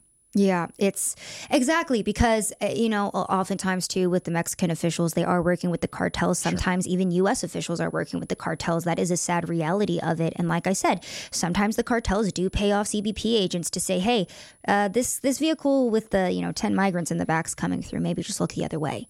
And sometimes they get through. And again, this is coming from National Guard sources who have seen this within National Guard, seen this within Customs and Border Patrol. So again, I'm not trying to say they're all bad. There are some great people in all of these organizations who truly care. But just like with the FBI or, you know, various parts of the federal government, there's also really bad people who are taking advantage of the system. Sure. So um, You, you guys were getting blocked. Uh, your cameras were. I saw you were down there with Owen. Is it Owen Schreier? Is that Owen Shroyer, yeah. Schreier? Um, Mm-hmm. So you're down there filming. He's hilarious and very combative. Very, very. Was he always like that? You must have known him beforehand. Oh, absolutely. Owen will go and tell you to your face that you're a corrupt government official and you're committing treason. And the And he just he just enjoys doing that.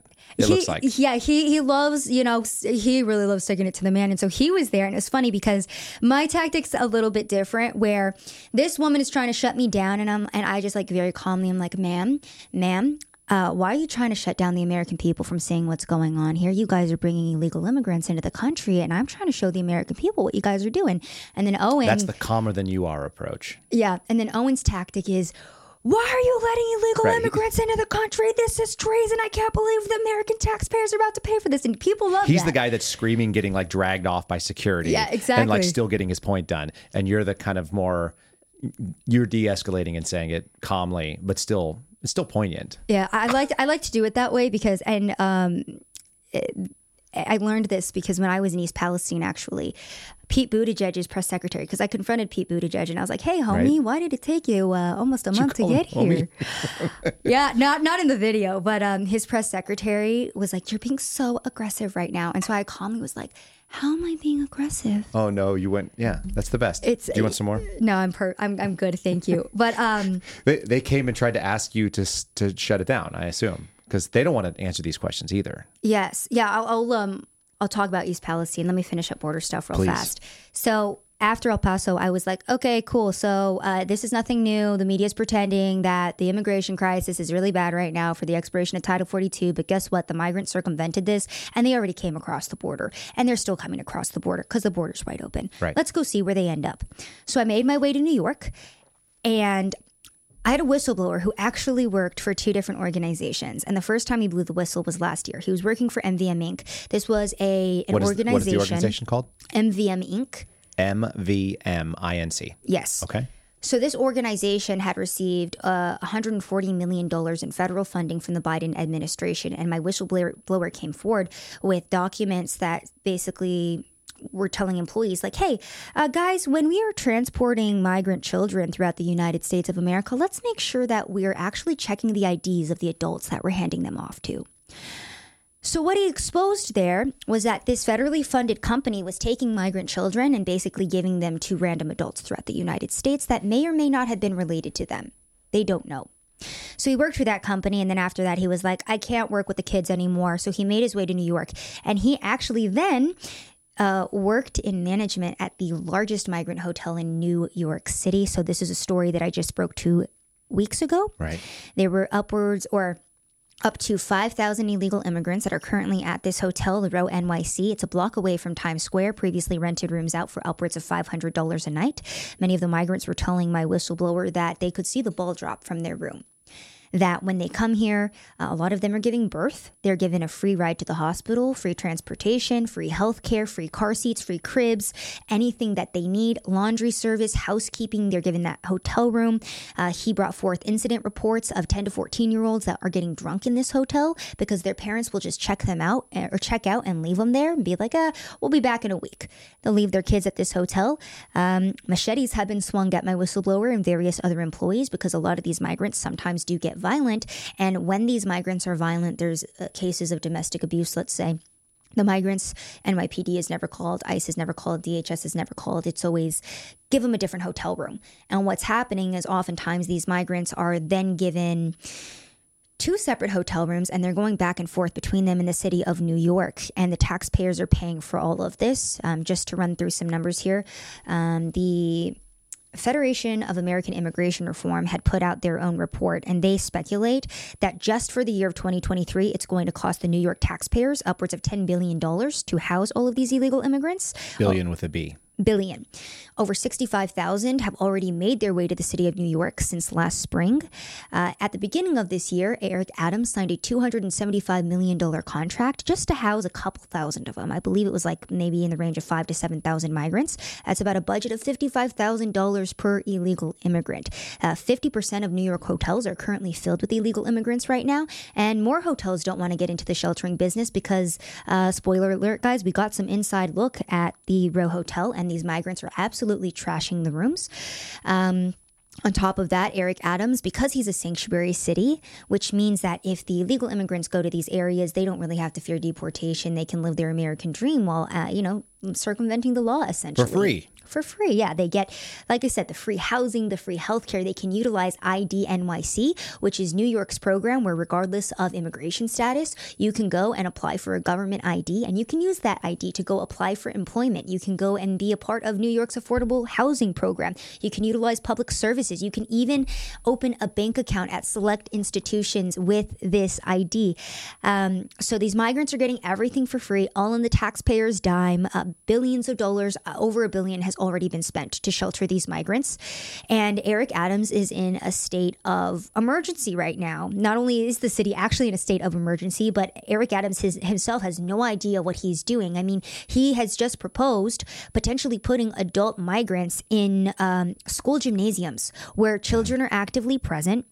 Uh, on top of that, um, he just I believe on Monday, came out with a press conference saying, "Yeah, we have to spend 4 billion on illegal immigration, so why don't we put it back into the pockets of New Yorkers and uh, go ahead and house the migrants in your private residences, guys?" Right. So that's what's happening in New York. How what is the end game? Like you- you're looking at that, you're you're obviously very sharp. You're you're walking around, you're talking to people on the street as well. What in the actual hell are they going to do?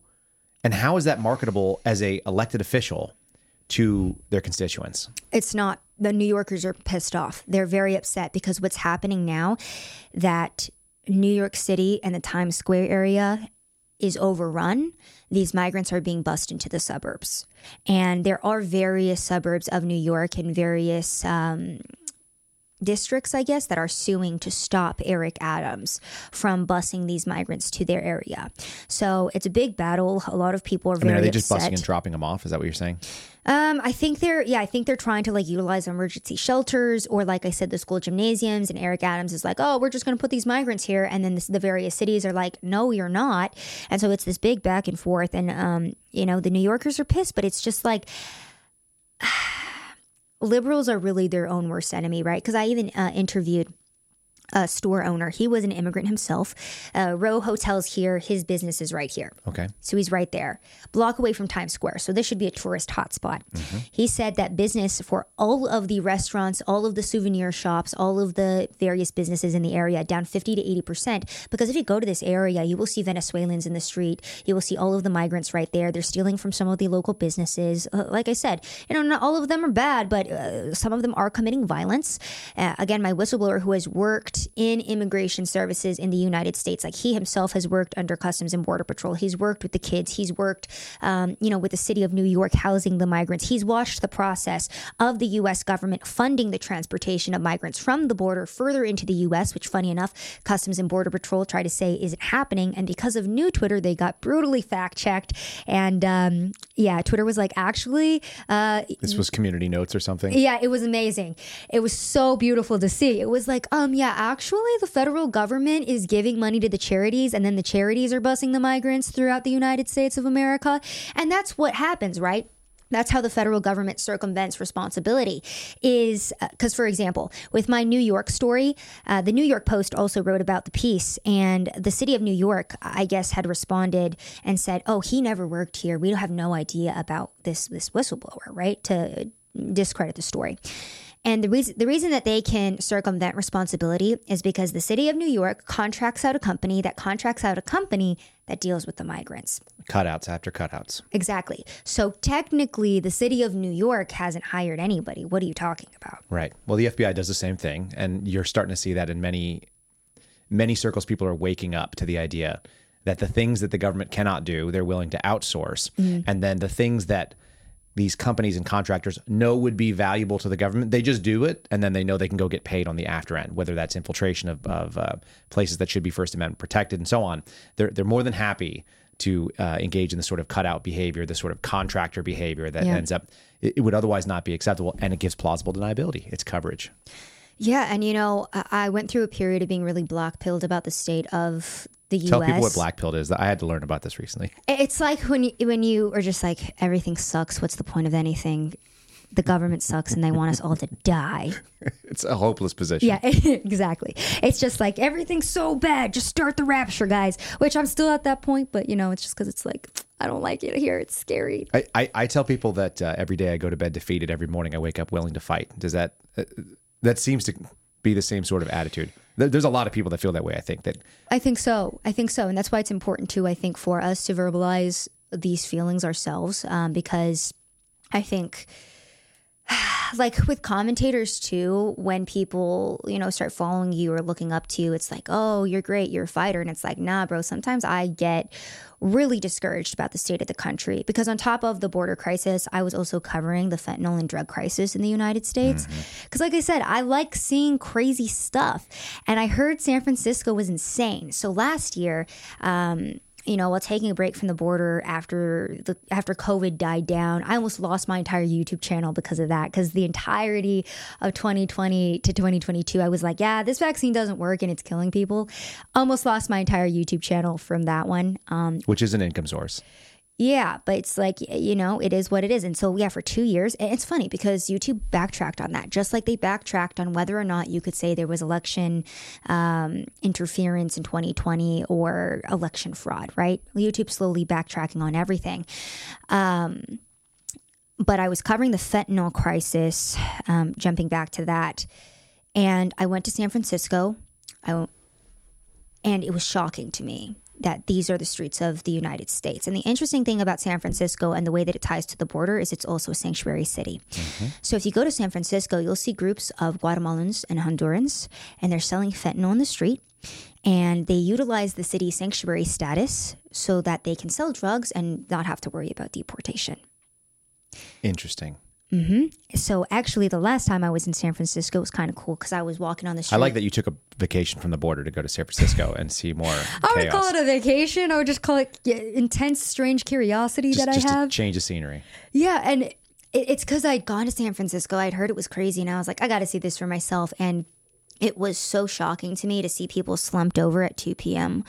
Uh, with like a needle sticking out of their arm. Have you have you ever been to San Francisco before that when it used to be nice? No, When you were a kid growing up, you never went there. I'd never been to San Francisco in my life, and the first time I went, I was like, "Why are there people pooping in the street? I'm scared." So you're familiar with the uh, sort of the north side of the city. There's a place called the Embarcadero. Have you seen that? The Embarcadero Plazas are the three big towers at kind of the end of the the BART station, and you can walk around in the financial district. Like that's where Maybe, maybe. if you go into the city and you know there's pier 39 right? Mm-hmm. it's up here at the top and if you just kind of keep walking around on those streets you'll end up down in the financial district which is the big downtown thing. Right. i was a kid i used to go in there um, you know this is 35 years ago. Mm-hmm. my old man used to run radio stations down there. He was the news director. It was a beautiful place to go. It was safe it was pretty it was really one of the coolest neat like just it had a vibe that was very different than many other cities. Mm-hmm. they used to say uh, i think who the heck said it? Might have been mark twain. He said you know new york is a is a great pillar of uh of american you know ingenuity chicago is the great american city of business uh, los angeles is a plastic constellation which is kind of funny because los angeles is terrible uh, and san francisco is a lady san francisco is not a lady anymore she's like a she's like a hobo San Francisco is a cracked out hobo now. It's so scary. It, it, it's sad because you won't ever get to see that. And maybe they'll clean it up at some point. But it was such a neat, cool place. It's gone, and Yeah, San and, and to the, to the detriment of all the terrifying people that live there. They voted for all that stuff. I They know. Thought they wanted it. And, and it's, uh, it's, you know, I did the mini documentary on San Francisco because, again, it's like, okay, let me go talk to people who are directly affected by drug addiction, right? To understand how the city got so out of control. And um, I, I talked to Richie Wynn, San Francisco local, former addict, who dealt with these problems himself. And he walked me through the city because he lives in the Tenderloin. He's paying thousands of dollars for rent to live on Market Street, I believe it's called Yeah, the checks. And there's tents everywhere. There's people shooting up. There's people smoking fentanyl in the street. There's kids walking past this. It's absolutely terrifying to see the state of San Francisco um, because you have harm reduction programs over there as well. And we went to a harm reduction Okay, center. you're going to tell us what that is because I will. that I sounds will. like a leftist euphemism for something that it doesn't do. Oh yeah, it does the opposite of harm reduction, my friends. Imagine that. Um, so harm reduction center, right? You go to San Francisco and you say, "I'm a drug addict, please help." So they give you a box of 100 clean needles. They give you a band so you can shoot up. You, they give you a meth pipe or a crack pipe. They give you chopsticks so you can push your crack rocks further into your pipe. They actually instructed us on how to use, uh, you know, all these different tools. They give you water. They give you vitamin C so you can melt down your meth a little bit easier. Uh, they give you the pieces of foil so you can smoke your fentanyl. They give you everything that you need except for like a, a program, a sobriety program. That seems nice. It was shocking. It's enabling. And again, I made sure to go speak to former addicts who have dealt with this problem themselves and ask them, why is this problem so out of hand? And they themselves told me it's because when you're an addict, you can't have drugs pushed in your face every single day. You're not going to be able to stop your addiction. You can't have the city enabling you and allowing you to do drugs openly in the street because a lot of the um, funding in San Francisco is going towards helping homelessness, which actually equates to keeping people uh, dependent on the government by keeping them drugged out, by keeping them in the street. So it's absolutely horrific what's going on there. And so I discovered these harm reduction centers and I was like, what is this? How many of them are there? they're all over the nation. So I also went to Philadelphia. And in Philly, they have this program called Prevention Point. That's their version of um, their harm reduction. I got slapped in the face by a crackhead over there and I got doused in urine. That was a fun trip. I got very sick after that. And it was because they were, uh, you know, I'm walking on the streets of Philly and I was in Kensington Avenue. And I think back on this trip and I'm like, What in the world? We're getting a phone call, guys. Take a phone call. Let me go I, I think that. it's it's probably Donald Trump. He, he's got to take this, guys. Oh, that's too funny. Can y'all hear the ringing? We're not sure where the ringing's coming from, guys. Okay, I think we stopped it. All right, sorry, guys. We were taking a very important FBI Fed phone call. It's always a possibility. Always a possibility. You If know the Fed's listening right now, There's stop. There's about a hundred percent chance that the feds are listening at some point, whether it be uh, friends of the show or or foes of the show who are looking for us. So, Interesting. Yeah, you, you you put yourself on the radar when you come and talk to us, but uh, you're on the radar just with what you're doing. Okay, I know. Harm, harm reduction, not called harm reduction in Philly. What's it called? Prevention point. Prevention point, which actually is an encouragement point. It sounds like. Yes. So this is another program that is funded by the taxpayers, millions of dollars. Funny thing about this is that, and again, I spoke to an addict. Okay, very nice man, young young dude. I'm like, hey, can I talk to you about that? What's that that you got there? And again, I, I will go talk to any American. Okay, if you are a drug addict on the street, I will still talk to you. You tell me your story, my friend. How did you get here? Who's enabling this? You tell me how you got to this point. And a lot of people are willing to talk. When I was in Philly, um, they are dealing right now with this tranq uh, epidemic, and it's called the zombie drug because it's rotting their flesh. And so a lot of them were showing me their rotting flesh, and they were telling me, "Oh, you know, we are injecting a combination of uh, elephant or horse tranquilizer, and Like sometimes a, like a ketamine type thing. I guess so, but it's like it's crazier than that. And it's rotting their flesh because their white blood cells can't process it, so their skin just rots. And so I'm talking to these addicts in the street and they're telling me about what's going on. And a lot of them themselves say, yeah, the reason we're out here is because the government gives us free tents, free free meals, free health care, free needles. They let us stay out here and why wouldn't we stay out here? Think about how desperate a human being you'd have to be. That that sounds like a good. Like you live in a nice apartment, I'm sure. You've got um, you know food. You have Mm-hmm. access. have to. You, you have a shower. Yeah. Yeah. And and you have access to you know no one's going to kick in your door on a bed. You, at least you have a physical door there. Like if you imagine like just like man like screw it. I'm just going to go down on Cesar Chavez. I'm going to pop up a tent, and that's where I'm going to hang out in And front I of some mean, you guy's could. business. You totally could here. yeah, you can in Austin now. I'm Um, I'm far enough outside as you experienced driving out here that we're we're yeah. we're a long march for the for the druggies to come out to bug You're us. you're a good ways away, and uh, moving to Austin actually was another part of why I was really passionate about speaking out against Democratic policy because I moved to Austin right at the end of its, I would say, peak. Right, What, what was the year? it was 2018, so right before they passed the Oh, was- homeless ordinance. Yeah, but it was already over the hill. It- yeah, I, I left in was. 2016, and, and Austin left with me in some ways. Interesting. Because because even in that time, and so this Mm-hmm. is very very relevant. Um, we lived downtown. We lived on Cesar Chavez. We lived on the east side, about half a mile away from 35. Mm-hmm. So for folks who know Austin, we're talking about there's a little public library right there. There's a homeless shelter. There's a food kitchen, which always had military age males at it. And then you're talking about uh, Arch. yeah, the, well, the uh, arch is there. That's up on on Seventh or Eighth Street. Okay, so that's okay, on, okay, okay. So on the other side of the freeway, Okay, in, in right, right, on right. the east side, Okay, I know what you're talking about. um, we're living in this building, which was really the first residential commercial co-op. Now there's everything out there. There's a Whole Foods. There was nothing there, by the way. Yeah. The train station over on East Fifth used to be a vacant lot. In fact, that was where my wife and I like walked home the first time that we were ever like out on a date. Very funny. Um, but that apartment building started getting all the we had to turn off all the outlets on the outside of the building because we were using them for things like leaf blowers and you know plugging in different Mm-hmm. kind of equipments to maintain the building. Homeless people were just setting up camps underneath in the bushes like outside of our window. Literally we're on the Oh second floor which was the uh, you know there was a garage there. Yeah. the second floor is where we lived. And there were people that were smoking meth or you know doing heroin Oh, directly underneath our window eight feet outside of our window. And there's you know bushes and trees and stuff they could climb on. There were cars that would go by. They could park Yeah. there so i started finding these hype kits and it was like you know sterile water Mm-hmm. which i don't know where they got hospital grade sterile water but they did.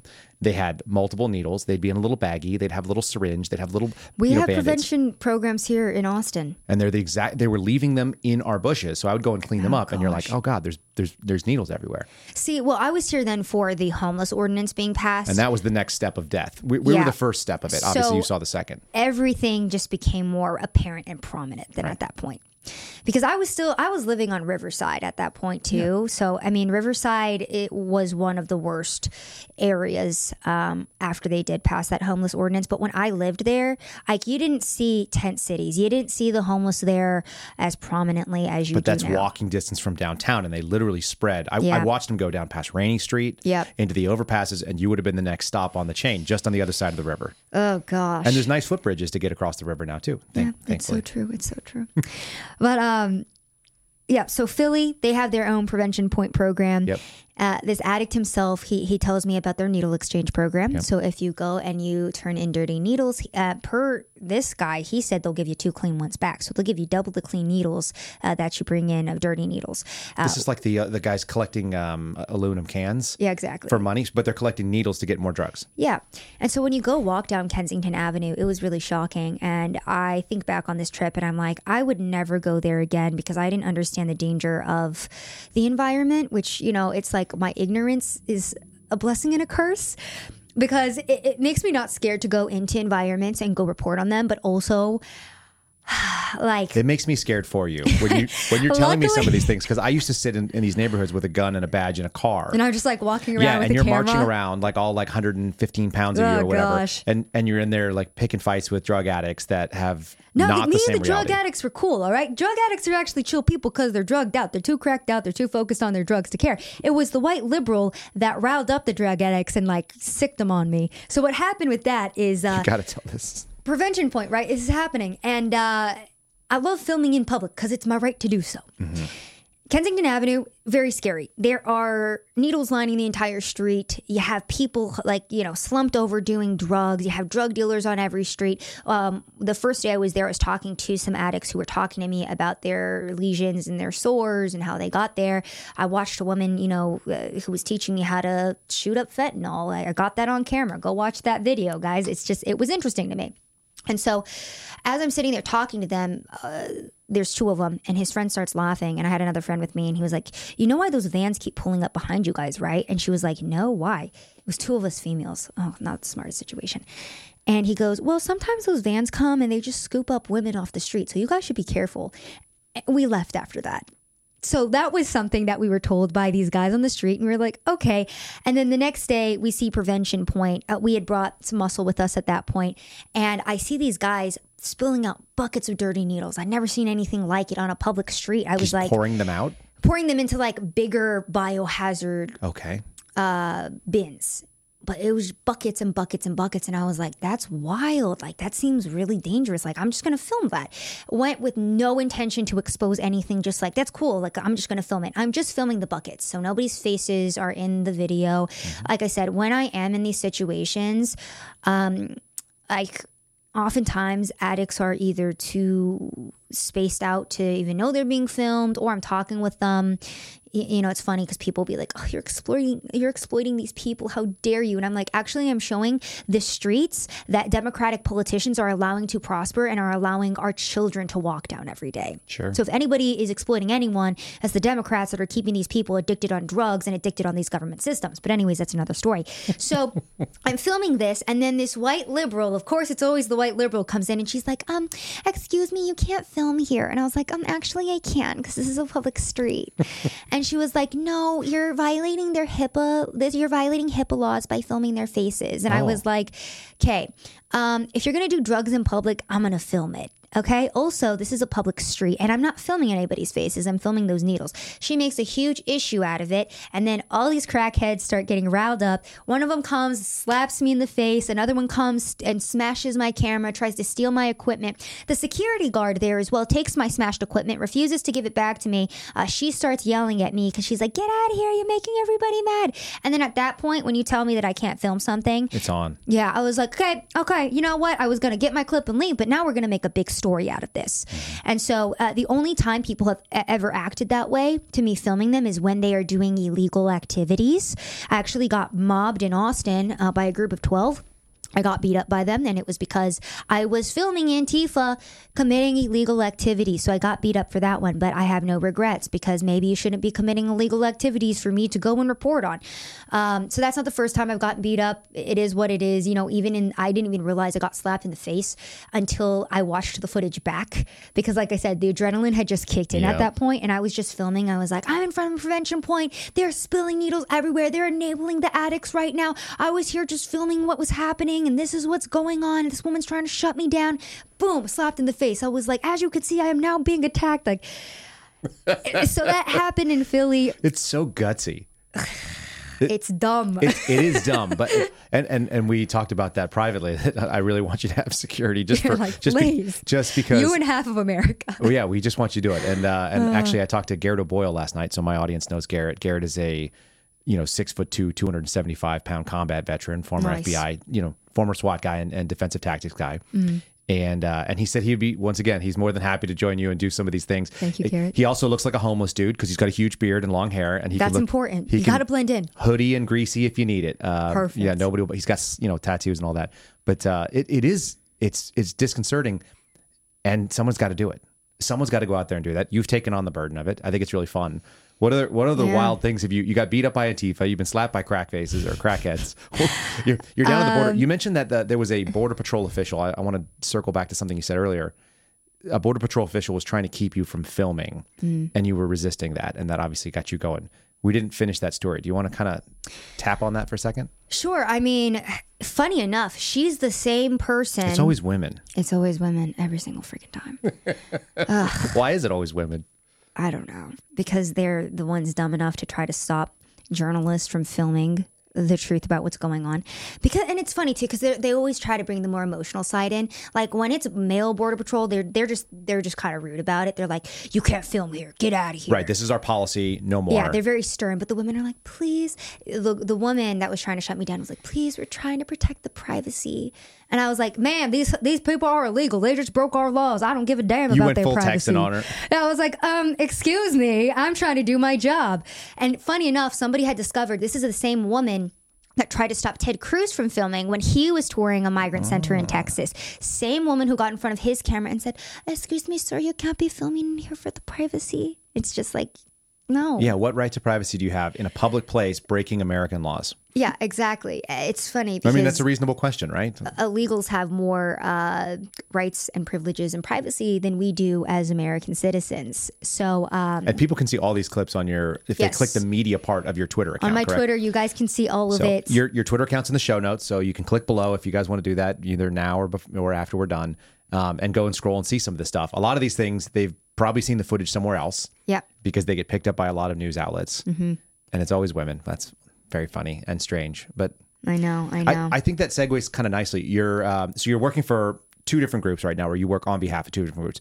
Turning Point USA pays your bills, yes, Turning Point USA. and they have you, and so we we link to that. Um, there's a you know you're listed as one of their contributors, and then you contribute also to Post Millennial, Mm-hmm. Yes. Andy Ngo's organization, mm-hmm. and you're writing pieces for those folks, and they've got you covering the most important news of June. What is the most important news of June? Ugh, I wish it was crackheads, but sadly, it's Pride Month. I'm serious. There's something very twisted about what you just said. I do. Okay, at least, at least the uh, Crackheads are honest. That's what I'm saying. Drug addicts are very honest people. What before we get off of that topic though, at Portland, that was the other place I went to. Uh, 4 p.m. I'm walking downtown and I'm Mm. What year? witnessing uh, last year, uh, last year. Uh, again, I was covering the drug crisis and just how out of control things got over there. And I'm witnessing a drug overdose at 4 p.m. in their financial district. It's a nice area. You have people walking past in business suits. Right. Uh, this guy is just overdosing, like foaming at the mouth. And this, this other homeless woman is trying to pickpocket him for his drugs. Oh, good. And then this cop rolls up and he's super chill. And I'm like, it's this is the most messed up stand up of my life. He was okay, which is why I posted it.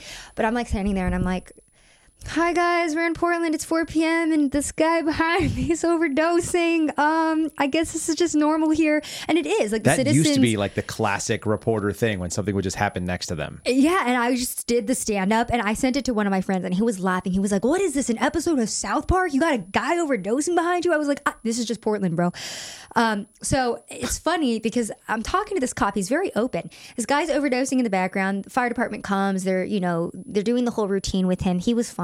He, I guess, kind of just OD'd a little bit on fentanyl, but he he ended up getting up and walking away. So maybe he was just taking a little nap. He was okay.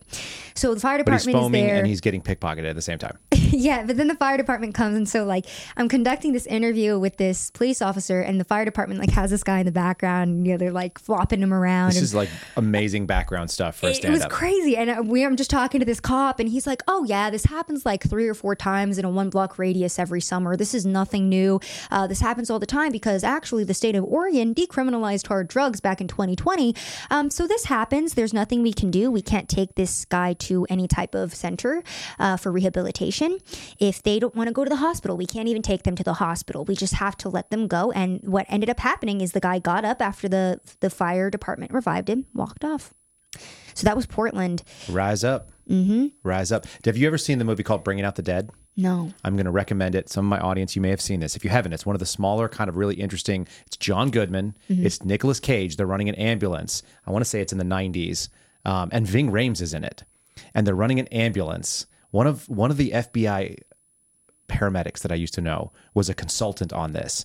And so they're driving an ambulance, like drinking bourbon, bringing people back from the dead. And at this one moment, uh, Ving Rhames goes in with uh, with Nick Cage, and they've got this guy who's OD'd, and he's supposedly a DJ, right?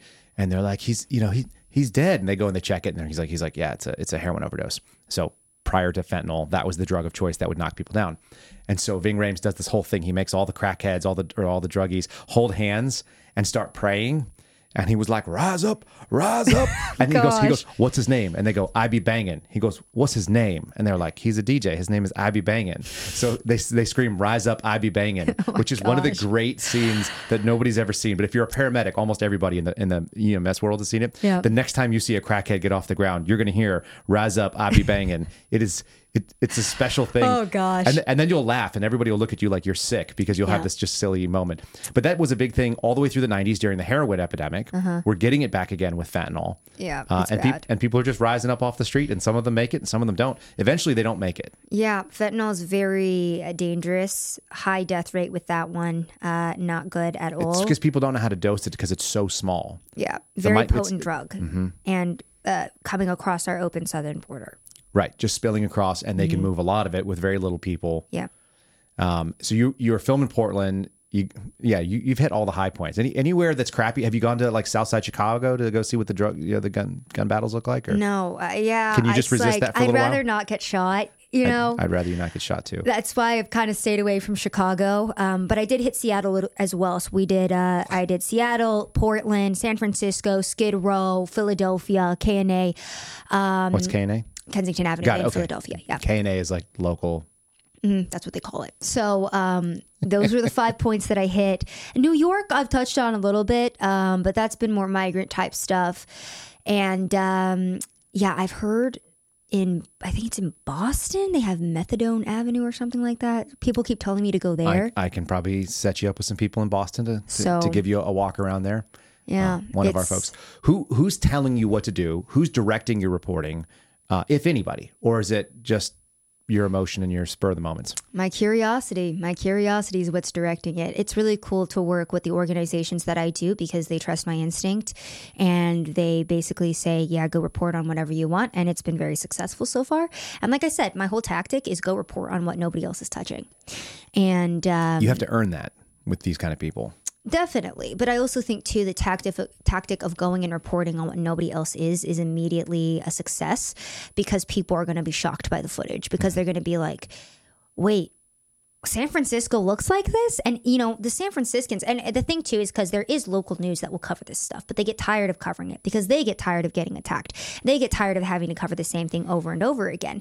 And so, um, what I try to do is because I have more of a national audience, is go to these places, even if something has been covered and be like expose my audience, which, like I said, is people from all over the United States and show, like, hey, this is what various parts of the country look like. And oftentimes we are seeing the same pattern of democratic, progressive, loving, inclusive, diverse politicians, time and time again, uh, being the people who are enabling this type of destructive behavior. It's almost like you could predict the failure based on the previous experience and performance. It's crazy. It's crazy. Let me tell you. I just, it's, you know, you see a D next to the name, you know that your it stands for destruction. I don't know. I love it. Uh, speaking of destruction, we are now in the month of June. I alluded to it earlier. You have a new task from your from your uh, lovely employers, and they want to cover the big story that the left would shove down our throats and make us accept.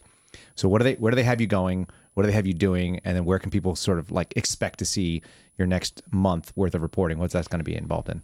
I usually don't say where I'm going preemptively, just because you know. Let's t- let's talk about topic. How yeah, about that? we'll do topic. And then we have to Um, send a bodyguard with you. Definitely. We will be covering Pride this month, one of my least favorite topics because it's just, it gets very degenerate. It's not my favorite thing in the world. I went to Pride uh, in DC last year and it was like a gigantic, like marijuana and alcohol fest with children present and like a half street naked- orgy. Yeah, it was like half naked adults, like, ugh, grinding on each other in the middle of the day. And I was like, Mom, I'm scared. Please help. I don't want to be here. It's it's it's really gross, but it, it's funny. It, uh, like, do you ever wonder why they call it pride? Have you ever reflected on that?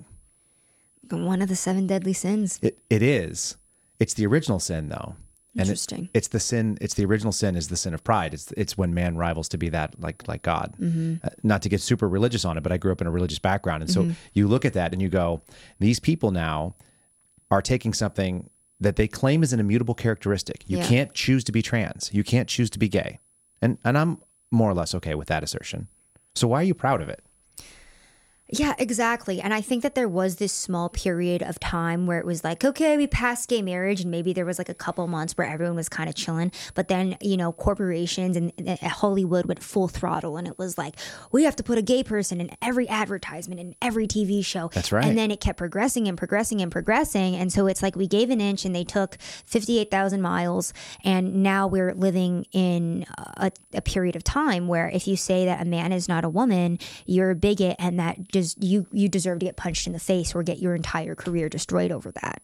and they're more than happy to come and destroy you. You grew up more or less in a world where I imagine, in, even in, in college, like you didn't see it when you were being homeschooled, but um, being gay was, if not celebrated, it was certainly accepted. Would you agree? So it was so accepted. I mean, I have never, and it's just like it's so ridiculous that it's like, oh, gay people are just being genocided They're, every they're single not day. put upon at this point. Yeah, it's they like were nobody. a little bit when I was a kid. Okay, yeah, I agree with. I believe that. You know, we, we, I'm sure there was a time like from the 80s to the 90s where people were like more put off by it. I mean, I don't even know if that. Like it was slowly accepted over time. Like by the early 2000s, during my entire, I guess, childhood, it's. Mm-hmm. I, I never experienced, you know, Nobody cared. Ever. It used to be almost like a social death sentence. That's how bad it was. And certainly in the 50s and the 60s Mm-hmm. and so on, you know, people, the, the, the idea of being in the closet, like I don't even think you grew up with people being in a closet. It was just a matter of when they were going to come out, not if they were going to come out. Yeah, exactly. Because it, even if you were gay, you were openly acting gay, and people just Everyone knew, knew you were it. gay. yeah, that's what I'm saying. And nobody, it's just, I don't know. It's ridiculous to see where we're at in the modern day. And, um, yeah, I'm kind of the same way too, because I am a Christian woman, but I am also more libertarian in my politics. So I'm like, okay, you want to get married, you want the government in your business, whatever, but you shouldn't be married in the church. And also, the church shouldn't be promoting um, homosexual relationships, just like they shouldn't be promoting premarital sex or any other type of sin. Like I view all sin the same way. You don't get you. You're not. Your sin isn't special. Okay. That's right. So we shouldn't be as That might a be the quote of the day. Yeah, it's like it- we shouldn't have the church and we shouldn't have all these institutions propping this up. And like I said, we really have been conquered, I feel, by the LGBTQ community. And we see that every single Pride Month when the LGBTQ flag is flying above our highest institutions in Washington, D.C., when we see the LGBTQ flag uh, flying in place of the, the you know, uh, flags of other nations. It really does feel like we've been conquered, and we are living through a time now where you can't even speak out against this. I went and I did a video, and I went to Sixth Street, and I said, "Fellas, is it gay to date a trans woman?" And I wanted to do this specifically to men because I wanted to break the conditioning that a lot of people have because, you know, there's this big echo chamber that trans women are women. And I was like, let's see what real men think about this. And the saddest I part like that you thought real men are on Sixth Street, but continue. well, men who are honest. Honest men. Honest, a little, a, yeah. two beer drink, two drink Exactly, exactly. yeah. I'm like, mm, let me go talk to the fellows and see how they're feeling about this like because this. at the end of the day, you know, men are going to be honest. And it was one of the funniest videos I've ever done because almost every single guy was like, a dick's a dick. I don't think I could get past it, even if they were super hot. Hilarious video went super viral, but the sad part about it is that a lot of the guys in the background were like, "Oh, I don't want to lose my job. I don't want to be called Right. homophobic or transphobic, or I don't want people to come after me." But like they were brave enough to say it because they were kind of drunk. But it's also, it's like it's sad that we can't say that being in a gay relationship is gay in the modern day. Also, the men that are dressing as women that are, uh, you know, like the Lia Thomas types. My Yeah. my wife keeps me abreast of what's going on there, and it's very weird. So, um, thankfully, she keeps track of that instead of me. Oof, and she's like, you know, wife. he's got a boyfriend. He's also done a transition. Both Yeah. of them have kept, uh, you know, kept their male genitalia. It's a fetish for them. Yeah. Uh, and it's called autogynephilia. You ever heard of this? Yes. All right. So that was news to me. My wife is a mental health professional, so I'm not ashamed that I didn't know it. Uh, I'm sort of sad that you know it because it's it's only because Twitter, why, man. Why in the world should you have to know that? Yeah. But there's an entire fetish of men that fantasize about themselves dressed as a woman or being a woman, and that's what gets them off. Well, dude, it's okay. bizarre. If you aren't super involved in the trans LGBTQ news, which good for you. I I'm, wish I'm I more didn't than I want to to be. I'll say that. But the Post Millennial actually just put out an article the other week where there was a trans man, trans woman, sorry, so biological man. Just yeah, help me help me stay straight with biological. So, like, let me give you an example. Uh, if Kyle took a bunch of hormones and started secreting breast milk and then try to feed his child with the breast milk, that's what was happening. That's that weird guy. That's kind of Indian. Yes. He looks like he's No, no, What is his it was a white. It was a white dude. It was a white dude who was taking hormones, breastfeeding his child with his breast milk, and then it was found out later on that this trans woman had a cow fetish. of course. So it's like, It's it's all weird, like publicly sexualized fetishes. It it's seems like too much. It's t- it's like you know what? If you want to be weird and you want to do your weird stuff in the bedroom, go ahead. Just I don't want to see it. Don't get kids involved with it. That's Stop it. trying to teach our children about this stuff. It's gross. It, it- nobody needs to know about it. That's right. Yeah, it's a lot. In your lifetime, you've literally seen people go from "I want to be able to live my my life the way I want" to "I need you to celebrate my life in order for me to have the validation to exist." Yep. Uh, that's mental illness in a big way, from in my book. And uh, I'm sorry. Absolutely. I, I'm- I'm glad you're out there pushing against it, especially in your age bracket. I think it's really, really important that people that are in their 20s know that uh, you don't have to get canceled, even though you've been canceled already. Um, you're uncancelable at this point in many ways because quite you've, nice. you've got people that have built infrastructure and networks. There's places like Rumble where we're streaming right now. Mm-hmm. Um, there's there's voices that are big enough that have enough money that they can kind of give the uh, the double barreled uh, middle finger, as Dan likes to say, Yeah. to these types. And, uh, and Dan Bongino being one of the people who knows, who, who we were just talking the other day. He said, um, parallel economy, he's got a payment processor. Mm-hmm. Yeah. Mm-hmm. You know, they've got their own servers for Rumble. They're building their own ad servers as well. So they're not using Google. And it's sad that we've gotten to a point You where have you that. have to do that. Yep.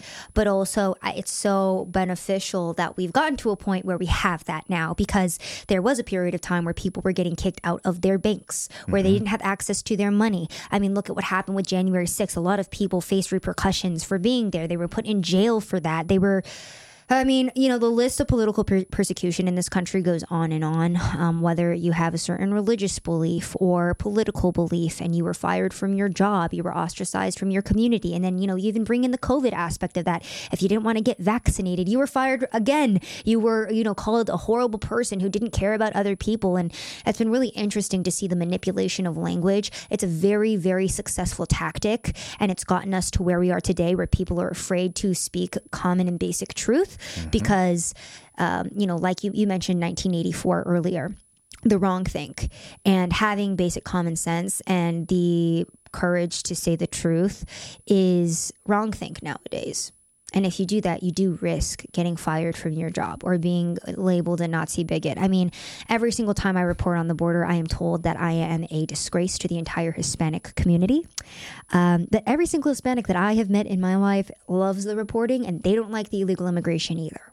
Most of them, I imagine, probably came here, put a lot of work into coming here. It's something that's a point of pride in Latinos that I know. Mm-hmm. Um, you know, all my buddies who were Border Patrol were all Latino. Yep and they love they love this country probably more than people who were born here and didn't know any better because they have family members that remember something else that was harder. Yeah.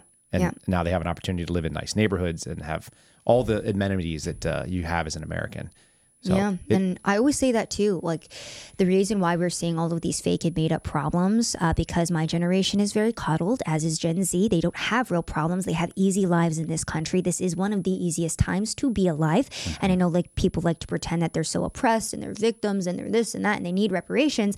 The reason why they're complaining so much is because they've never truly been oppressed. If you look at other countries who have dealt very recently with communism, with socialism, with uh, authoritarian dictatorships. I mean, Yeonmi Park escaped North North Korea. It's a modern day story of somebody who was living under such oppression that she had to eat bugs and she had to be sold into sex slavery to escape her country. Mm. It is still happening every single day. And then you have Americans who have the audacity to tell me that um, they're oppressed because they're obese and people are being mean to them by calling them fat.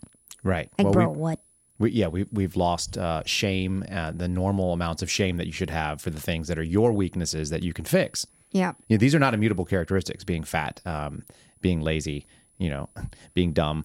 And yet, you, I mean, some people are yeah. genetically on a, a, place where, and I'm very gentle and tolerant to people. You look at him and you go, like that guy, you know, he's only like a 40 horsepower motor. He's not gonna, he's not running on the autobahn, and and so you you can you know be tolerant of that. But generally speaking, I think you're right. It's it's so soft and so gentle that we're going to be dealing with some pretty hard times, mm-hmm. simply because we've been coddling people in that way. Absolutely, absolutely, and. uh you know, this is a, another thing that I try to advocate for is just um, discipline in one's life and putting yourself through hard situations. Like I, one of my Go my get smacked by a crackhead. It's good for you. One of my life mottos is to do something that you hate every single day. And by hate, I mean that could be like going to the gym, waking up early when you don't want to, reading a book, like something that you don't want to do. You have to discipline yourself every single day to do something difficult because if you don't, you do fall into this pattern of laziness. You do fall into this pattern of because you even thinking outside of the box is hard to do, you know, especially with all the propaganda we're being hit with. Uh, going and searching out new information or thinking outside of the box or thinking for yourself is a difficult thing to do in the modern day. So I applaud people who even do that. And that's why I encourage it. And I always tell my audience too, like, look, don't listen to me. Um, you know, don't let me be the end all be all for your information go fact check me. Go tell me if you think that I'm wrong. Go and you know listen to somebody else's viewpoint. Uh, that's why I really do encourage people to speak to leftists as well. And I like to speak to people on the opposite side. I'm like, tell me why you think the way that you do because I'm really interested in understanding you. Uh, let's have a conversation, which usually ends in me getting slapped in the face, but or urine thrown on you. Yeah, it's like yeah, it is what it is. Um, but yeah, you know, that's like what I always encourage all audiences to do is just uh, understand how blessed we are to live in the United States of America. Um, understand how blessed you are and how much opportunity that you have if you choose to uh, utilize that opportunity. Because, you know, we've had so many incredible success stories of immigrants who've come to this country that's and right. have had zero dollars in their pocket and they're now business owners. There is zero excuse for anybody in this country, regardless of their gender or their sexuality or their skin tone, not to be successful successful in this country. To be quite honest with you, I think that, uh, you know, I'm more elevated in society because I'm a brown woman. And I don't like that. I don't like that at all. It's why I try to work as hard as I do because I'm like, I don't ever want anything to be handed to me in this life. And I don't ever want anybody in my audience to adopt the victim mentality, go out and carve your own path, go and utilize the opportunity that has become available to everybody in this country. Don't be a victim. I love it. And uh, I think you're successful because you are an exceptional person. Thank you. You are able to speak and articulate your point, and you have tenacity, which many people do not have. So good on you. Thank you, Way thank to be a good example to people. Tell people where they can follow you, your handles, and things like that. Uh, I know your audience is bigger than mine, but we will share them as many times as we can, and we will cross pollinate and get that thing up to 500,000 followers. Absolutely. Thank you. Thank you. Uh, y'all can go follow my YouTube channel. Go watch my mini documentaries, Sav Says. Uh, you can follow me on Twitter, Sav underscore says underscore, Instagram at Sav with one N, and then also my website, savsaysofficial.com, where you can find all of my articles, all of my mini documentaries, my own podcast as well. Everyone has a podcast nowadays. Mine isn't as good as Kyle's, guys, but you know, it's there. Don't even start. we'll do it again at some point when you uh, when you recover from your pride and then your therapy sessions that have to come from all the uh, nasty things you've seen. Oh, gosh. Pray for me, guys. Thanks for getting up early and driving out here against traffic into the uh, the nether reaches of uh, northwestern Austin. Absolutely. I truly love you guys. I don't wake up this early for anybody, okay? So She told me that earlier on too. like this, share, subscribe. You got it. We my my folks don't like to say uh, smash. They say like the smash button. The smash button is the thumbs. Like the smash button, guys. Fantastic stuff. Thanks so much for joining me, guys. You've been listening to the Kyle Seraphin Show. Again, if you liked hearing what you did, we do these things occasionally in the studio when we have someone so exceptional as Savanah Hernandez joining us. I'm very grateful for you taking the time this morning. And uh, we will do this again on Friday. I think we're actually going to have Real Steve Friend as a recurring segment. Uh, Steve Friend has some updates. He's flying around the country. I think he said he's going to be in Columbus, Ohio. I don't know what's in Columbus. I'm sort of nervous for him to find out what's that, why he's there. Uh, but Steve Friend, another FBI whistleblower, we'll see him again soon. And uh, until then, thanks so much to my guest, folks. Uh, we will see you again on Friday, and uh, let's do this soon. There we go. There's the button. Adios. Thanks for listening to the Kyle Seraphin Show, streamed live Mondays, Wednesdays, and Fridays on rumble.com slash Kyle Seraphin. Follow Kyle on Twitter and Truth Social at Kyle Seraphin.